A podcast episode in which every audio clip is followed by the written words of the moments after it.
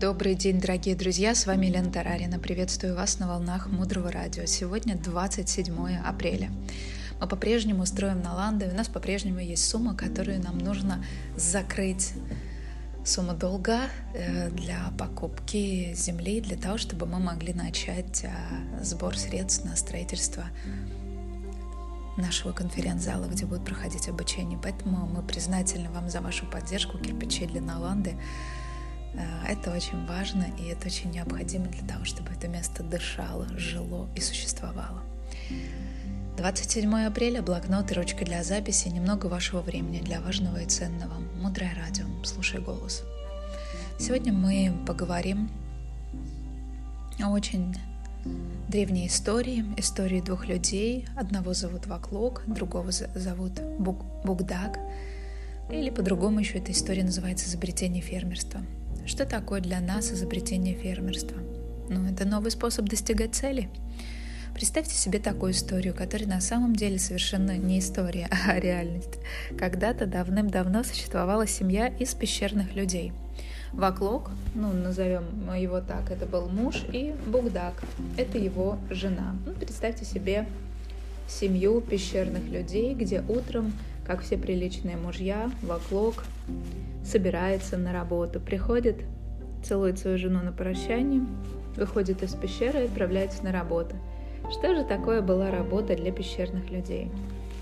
Это означает рыскать целый день по джунглям, в поисках какой-то еды. Может быть, это рыба, если повезет. Может быть, это будет пригоршня дикого риса, например. И это именно то, что мы в истории называем охотой собирательством. Если вы думаете, друзья, что ваша работа стрессовая или ваша жизнь стрессовая, то попробуйте, собственно, представить себе работу Ваклока. Если он нашел что-нибудь поесть, значит, его семья не голодная. Значит, все в порядке. Если не нашел, все, все умерли с голоду. Представьте себе, какой это стресс, который вы переживаете каждый день. И еще к этому же нужно добавить, что он получает очень много прессинга, конечно, от своей жены, но это не сильно изменилось тем, что происходит сейчас в наших семьях. И вот к этой всей ответственности, представьте, добавить этот прессинг, это очень много. И в один прекрасный день, который стал очень знаменитым для всей человеческой истории, а, Ваклок опять вышел на работу в лес, в джунгли, и ему повезло, потому что он очень быстро нашел целую пригоршню риса. Он обрадовался, побежал домой радостный, мол, моя жена будет счастлива. Она обнимет меня, поцелует, скажет, я молодец, у нас будет вкусный ужин, и до завтрашнего дня можно ни о чем не беспокоиться. Но тут случилось неожиданное, потому что Ваклок встретил огромного динозавра. И этот динозавр, он тоже э, своего рода охотник и собиратель. Его цель — это Ваклок, потому что он тоже должен приносить пропитание своей динозаврской семье. И Ваклок пытается избежать столкновения с динозавром, у них завязывается драка. Ваклок, конечно, бросает рис на землю, начинает сражаться. Они борются, топчутся по земле, затаптывают, само собой, все эти рисины, пинают эту землю. Ваклок достаточно физически подготовленный был мужчина. И э, на каком-то этапе динозавр понимает, что с этой едой слишком много проблем и лучше его оставить, и удаляется. Ну, все понятно, Ваклок бросил рис, потому что жизнь на данный момент была важнее, чем рис. Что делать?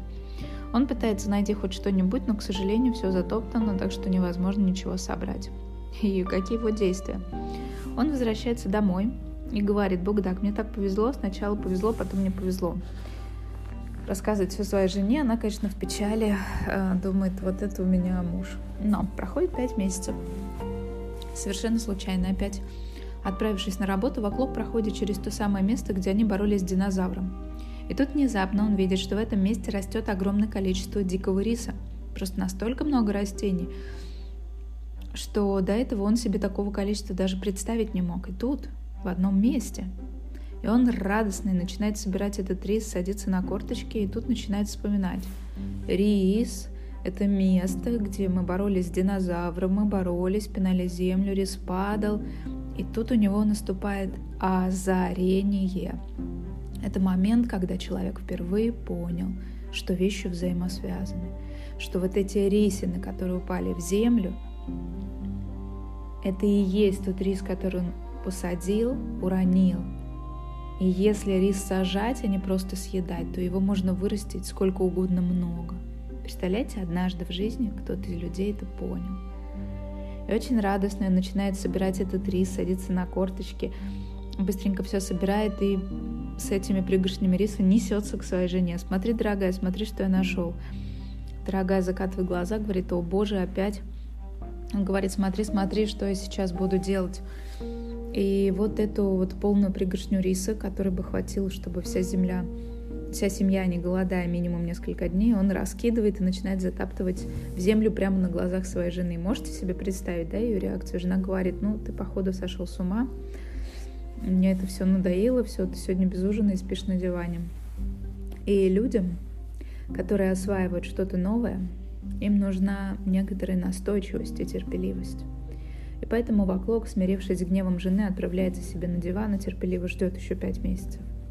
И вот через пять месяцев он берет свою жену, он ведет ее на то место, на котором был разбросан рис. И говорит, посмотри, дорогая, теперь здесь целое поле риса, и это мы с тобой посадили. И теперь мы начи- уже начинается совсем другая история о том, как мужчина начинает работать для того, чтобы вырастить рис, а жена начинает готовить этот рис каждый день. Потом вечером они ссорятся по теме, кто же будет мыть посуду. Итак, мораль здесь такова, что поскольку фермерство существует на этот день совершенно точно, э, мы можем сказать, что некогда в истории должен был быть факт, чтобы оно было изобретено. И, конечно, мы не знаем имен людей, которые это совершили, но тем не менее, представьте себе, какой сдвиг произошел на планете, какие изменения были на планете. Нам даже на сегодня в нашей технологической цивилизации, в технологическом обществе трудно даже представить, как жили люди в аграрном обществе, не говоря уже о том, как жили люди, которые занимались собирательством и охотой. И с одной стороны, это история о аграрном секторе, о питании, организации жизни, но на самом деле это глубокая история о нашем мышлении и на каком уровне находится наше мышление. Поняли ли мы уже, что не нужно съедать все семена сразу, их можно сажать, получить сколько угодно урожая? Вот этому всему посвящено наше мудрое радио. Дальше глубже оставайтесь с нами на волнах мудрого радио. Мудрое радио. Жить на глубине. С вами была Елена Тарарина. До встречи в эфире. thank you